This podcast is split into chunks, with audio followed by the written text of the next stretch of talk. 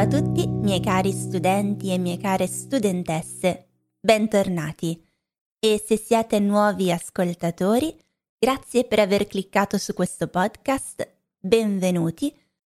Mi presento, io mi chiamo Elisa e sono un'insegnante di italiano.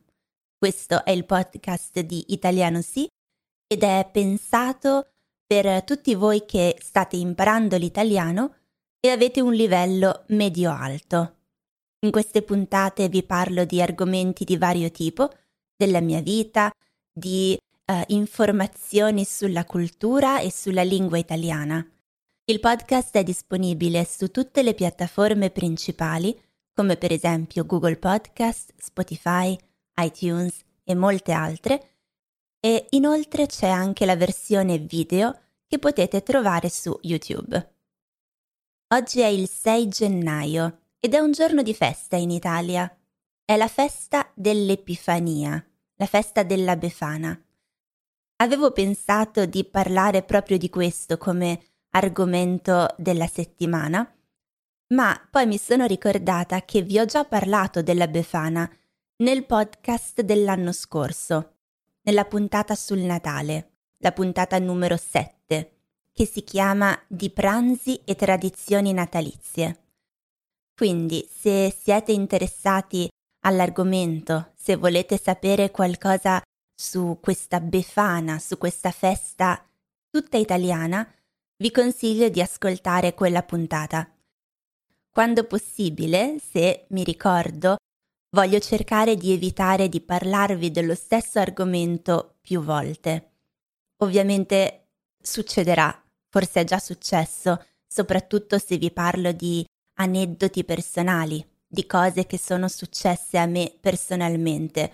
Farò qualche ripetizione perché eh, con tante puntate del podcast è impossibile riuscire ad avere controllo di ogni minimo dettaglio. Scusatemi se sono ripetitiva, vi prometto che cerco di non esserlo.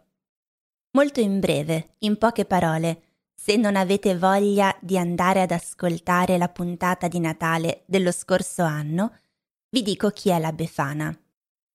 La Befana è questa signora molto anziana, vestita di stracci, cioè di vestiti eh, vecchi, rovinati, di stracci, che vola su una scopa la notte notte del 5 gennaio, la notte tra il 5 e il 6 gennaio, e porta dolci e regali ai bambini. Porta ai bambini che sono stati bravi i dolci e ai bambini che sono stati cattivi il carbone. Che cos'è la scopa? La scopa è un oggetto di uso molto comune che possiamo usare per pulire il pavimento per tirare su la polvere. Ma la scopa è anche un oggetto magico nel mondo delle favole, delle fiabe. Per esempio è famosa la scopa di Harry Potter che usa per giocare a Quidditch. Quindi la scopa. E la Befana vola su questa scopa durante la notte.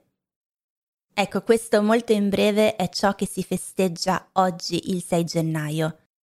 In realtà questa festa ha origini religiose, è infatti il giorno dell'Epifania, cioè il giorno in cui i tre re magi fecero visita a Gesù, bambino appena nato. L'argomento della puntata. L'argomento di oggi è più una curiosità, una piccola curiosità, ed è un follow-up dalla scorsa puntata. Nella scorsa puntata vi ho raccontato di aver avuto un effetto collaterale, cioè un effetto indesiderato, un effetto negativo dato da un antibiotico. E questo uh, effetto collaterale è scritto nel foglietto illustrativo del medicinale, del farmaco, della medicina. Parlandovi di questo, ho detto, senza pensarci troppo, il nome bugiardino. che è il nome con cui chiamiamo comunemente questo foglietto illustrativo dove vengono elencati i vari, uh, tutte le informazioni riguardo al farmaco. E nella scorsa puntata, se vi ricordate, vi ho detto chissà perché si chiama bugiardino. Qual è l'origine di questo nome così curioso, così strano? Ho fatto qualche ricerca e ho deciso di spiegarvi oggi proprio l'origine di questo nome così particolare. Prima di tutto, la parola bugiardino deriva dall'aggettivo bugiardo. Bugiardo è un aggettivo che usiamo per descrivere una persona, si usa solo con le persone, con gli esseri umani, per dire che questa persona non dice la verità. Un bugiardo è una persona che dice bugie, cioè cose non vere, cose false. E la parola bugiardino è il diminutivo di bugiardo, il diminutivo creato con il suffisso ino, quindi piccolo bugiardo. Perché bugiardino? Questa parola dà un senso un po' ironico, un po' scherzoso alla parola bugiardo. L'origine di questa parola, eh, di questo significato che viene attribuito al foglietto illustrativo, non è chiara al 100%, non è sicura, non c'è un'origine certa. Stando all'Accademia della Crusca, cioè secondo l'Accademia della Crusca, che è eh, l'Accademia italiana di riferimento per la lingua italiana, la parola potrebbe derivare da una vecchia parola toscana, cioè usata in Toscana, che in passato veniva usata per parlare delle locandine dei eh, quotidiani, cioè la prima pagina del quotidiano. Il quotidiano è un giornale che esce tutti i giorni, che viene pubblicato tutti i giorni. Nelle edicole toscane, cioè nei luoghi dove vendono i giornali, in passato la copertina, eh, la mm, prima pagina del giornale veniva chiamata bugiardo. Forse perché eh, non dicevano sempre la verità? Questo non lo so, ma venivano chiamate così e, secondo l'Accademia della Crusca, da questa parola bugiardo usata per parlare dei quotidiani, dei giornali, sarebbe derivata la parola bugiardino per parlare del piccolo foglietto illustrativo che sta dentro le medicine. Non è una uh, origine accertata, non possiamo dire con sicurezza che sia davvero questa la spiegazione. Però possiamo dire per certo che la parola bugiardino si sia diffusa soprattutto nell'ambiente medico, soprattutto tra medici e farmacisti, per parlare di questo foglietto perché in passato questi foglietti non erano molto attendibili, cioè non dicevano completamente la verità sul contenuto della medicina. O meglio, non dicevano bugie, ma omettevano un po' la verità. Non dicevano tutta la verità. Per esempio, eh, non parlavano degli effetti negativi del farmaco. Parlavano solo dei pregi del farmaco, degli effetti positivi. E questa mancanza di verità era una specie di bugia. E da qui bugiardino. Ovviamente ormai negli ultimi anni questi foglietti riportano tutte le informazioni eh, vere riguardo ai farmaci, anzi la lista degli effetti negativi è spesso la cosa più lunga. Quindi non possiamo più dire che eh, il foglietto illustrativo dica bugie, ma la parola è rimasta di uso comune, forse perché comunque le indicazioni riportate in questo foglietto sono spesso molto difficili da capire. Usa termini, parole molto difficili e quindi in un certo senso possiamo dire che continua a nascondere la verità dietro questi paroloni, dietro queste parole difficili. In ogni caso, questo è il nome che usiamo comunemente per parlare del foglietto. Diciamo bugiardino. Devo però anche dirvi che questa parola fino a non molti anni fa non era considerata la parola ufficiale e infatti se cercate su un vocabolario di più di 20 anni fa non troverete questa spiegazione, non troverete la parola. La parola è stata registrata per la prima volta in modo ufficiale come neologismo, cioè come uh, nuova parola, nel 1993 in un libro chiamato Annali del lessico contemporaneo italiano, neologismi. E nei più recenti vocabolari, nei vocabolari pubblicati negli ultimi eh, 10-15 anni, troverete finalmente la spiegazione della parola bugiardino. Il modo di dire della puntata. Dato che oggi vi ho parlato di bugiardino, di mentire, di non dire la verità, di bugie, ho deciso di parlarvi anche di un modo di dire che riguarda questo argomento. O forse di più modi di dire. Ora vediamo perché. Il modo di dire di oggi è dire una bugia bianca. Che cos'è una bugia bianca? È una bugia piccola, non molto grave, una bugia leggera. Possiamo dire una bugia bianca eh, quando non ha molta importanza questa bugia, quando non fa male a nessuno. A volte anzi le bugie bianche sono dette per scopi eh, positivi, sono dette a fin di bene, per fare qualcosa di giusto. La bugia bianca forse più diffusa che diciamo più o meno tutti è quando in italiano chiediamo come stai e l'altra persona risponde bene. Quando rispondiamo bene eh, non pensiamo che stiamo dicendo una bugia, ma molte volte in realtà eh, non dovremmo dire che stiamo bene perché magari siamo preoccupati, non ci sentiamo bene, c'è qualche problema, ma in automatico diciamo bene.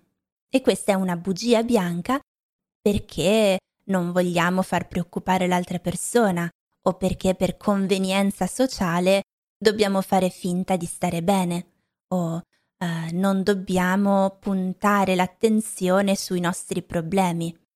Spesso diciamo piccole bugie bianche ai bambini ed è per il loro bene. Quindi la bugia bianca è una piccola bugia. Se non lo sapete, io pubblico tutti i giorni, o quasi, dei post sui miei social media, di cui trovate il link nella descrizione della puntata, e in questi post parlo spesso di uh, piccole curiosità sulla cultura e lingua italiana e uno degli argomenti di cui parlo più spesso sono i modi di dire, le espressioni idiomatiche. Proprio negli ultimi mesi ho parlato in particolare dei modi di dire con i colori, perché ce ne sono davvero tanti in italiano. Tra l'altro ho finito proprio ieri, ieri ho pubblicato l'ultimo. Se vi interessa andate a guardare questi post perché insomma sono delle curiosità che secondo me sono molto interessanti da conoscere e che non è uh, un argomento che di solito viene affrontato a lezione o sui libri. Insomma, per conoscere questi argomenti di solito vi dovete voi informare. Quindi spero di stare facendo un servizio utile ad alcuni di voi. E dunque ho parlato dei modi di dire con i colori, tra cui ovviamente anche il colore bianco, e uno di questi modi di dire era appunto dire le bugie bianche. Ora vi leggo le frasi che ho scritto in questo post così da farvi vedere alcuni esempi di come poter usare questa espressione. Di solito non mento, a volte però mi capita di dire qualche piccola bugia bianca. Le bugie bianche si dicono per non ferire i sentimenti di un'altra persona. Ai bambini raccontiamo molte bugie bianche per proteggerli dalla verità. Quando ho pubblicato questo post sulle bugie bianche, è uscita una conversazione molto interessante su Facebook con uno dei miei studenti. In realtà non è un mio studente, ma io chiamo così uh, tutti voi che mi seguite. Per me siete tutti miei studenti. Spero che non vi dispiaccia questa cosa. Dunque, uno dei miei studenti, Valerie, mi ha chiesto se usiamo solo l'aggettivo bianco per parlare di bugie, se non usiamo magari anche altri colori. E eh, ho trovato questa domanda molto interessante perché io effettivamente non conoscevo bugie di altri colori, ma cercando su internet ho trovato che sì, esistono, non ci sono solo le bugie bianche, ma ci sono anche le bugie nere e le bugie blu. Le bugie nere sarebbero, come forse potete immaginare, bugie molto più pesanti, più gravi. Sono bugie che diciamo per avere un tornaconto personale. Che cos'è un tornaconto personale? È un vantaggio per noi stessi sono bugie dette in modo egoistico, che quindi fanno male agli altri. Bugie nere. E infine, terzo tipo di bugie, che vi confesso non avevo proprio mai sentito, sono le bugie blu. Queste bugie sono un po' particolari. Da quello che ho capito, sono bugie che eh, danno un tornaconto sia alla persona che dice la bugia, sia al gruppo di appartenenza di questa persona. Cioè tutte le persone che appartengono allo stesso gruppo trarrebbero un vantaggio da questa bugia, perché si tratterebbe di qualcosa che tutto il gruppo condivide e una cosa che il gruppo vuole sentirsi dire. Quindi anche se è una cosa falsa, il gruppo, queste persone appartenenti al gruppo, sono uh, felici di sentire questa bugia. Ci credono, anche se non è vero. Le persone che non appartengono a questo gruppo vedono spesso uh, le persone appartenenti al gruppo come un po' uh, pazze perché credono in un'idea non vera.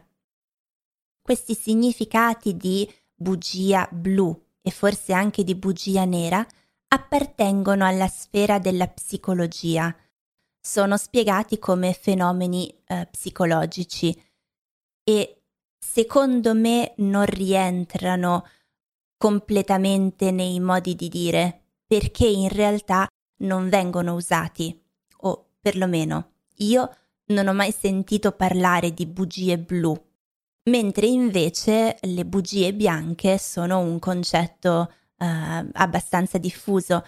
Si usa lo stesso termine anche in inglese, per esempio, e sicuramente anche in altre lingue. Invece le bugie nere e le bugie blu per me erano sconosciute, non ne avevo mai sentito parlare. E voi dite mai bugie bianche? Quale tipo di bugie bianche dite? O quale tipo di bugie bianche sono diffuse magari nella cultura del vostro paese. Se avete voglia di raccontarmelo, scrivetemi una mail a info-italianosi.com oppure lasciatemi un commento sui vari canali. Io personalmente tendo a dire qualche piccola bugia bianca quando non voglio far preoccupare gli altri. Per esempio, se sono in un periodo difficile, se ho qualche problema, se non sto molto bene, di solito dico che va tutto benissimo, perché non mi piace fare preoccupare gli altri. Il suggerimento della puntata. I suggerimenti che vi voglio dare oggi riguardano proprio la festa che si celebra oggi in Italia, cioè l'Epifania alla Befana, come ho detto all'inizio. Il primo suggerimento è un libro di Gianni Rodari, Ormai forse vi ricorderete, ho già parlato di Gianni Rodari la volta scorsa, e questo libro si chiama La freccia azzurra. È un libro del 1964. È un libro scritto per bambini, ma si può leggere e apprezzare anche da adulti.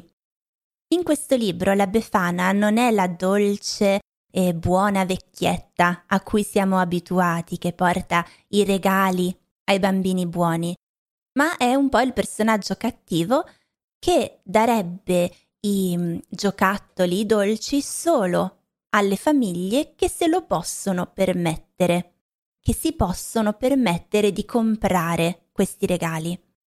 Nel libro assistiamo poi alle vicende di Francesco, che è un bambino che vorrebbe ricevere in regalo la freccia azzurra, che sarebbe il trenino elettrico nel negozio della Befana, ma Francesco è troppo povero e non si può permettere questo trenino. Non ha abbastanza soldi per permettersi questo trenino. Poi nel libro assistiamo a una rivoluzione che viene iniziata dai giocattoli del negozio e non vi dico altro per non farvi troppi spoiler. Il libro si chiama La freccia azzurra di Gianni Rodari, da cui è anche stato tratto un film del 1996, la cui trama però è molto diversa. Nel film, per esempio, il cattivo della storia non è la Befana, ma è il suo assistente. Se vi interessa potete guardare anche il film di animazione, cioè un film non con persone vere, ma eh, disegnate, è un cartone animato. Visto che vi sto parlando di film sulla Befana, vi parlo anche di un altro film che però non ho visto personalmente, ma mentre ero in Italia a Natale un paio di settimane fa, vedevo molto spesso in televisione la pubblicità di questo film. E dato che si tratta proprio di un film sulla Befana, magari a qualcuno di voi potrà interessare. In realtà la pubblicità che ho visto adesso in Italia è su un film nuovo appena uscito quest'anno che si chiama La Befana vien di notte 2, che sarebbe il prequel, cioè è il film che parla delle vicende che succedono prima del film originale e il film originale si chiama sempre La Befana vien di notte ed è del 2018. Nel film del 2018 c'è Paola Cortellesi, che è un'attrice eh, comica, ha spesso fatto eh, ruoli comici sia in televisione che al cinema e il prequel, eh, il numero 2, il film appena uscito, ha tra i suoi attori principali Monica Bellucci, che sicuramente conoscerete in molti. Non vi so dire molto su questi film, non li ho visti, non so se siano belli o brutti. Eh, il film del 2018 con Paola Cortellesi parla in breve di una maestra di scuola elementare che di giorno fa la maestra e di notte si trasforma nella Befana. Questo è tutto ciò che so. Se non mi sbaglio, entrambi i film dovrebbero essere disponibili su Amazon Prime. Quindi se li guardate, fatemi poi sapere se vi sono piaciuti. Oggi avrei voluto anche rispondere a una domanda di cui vi avevo già parlato un paio di episodi fa. E la domanda è sui plurali irregolari in italiano, in particolare su quelle parole che al singolare sono al maschile e al plurale diventano al femminile.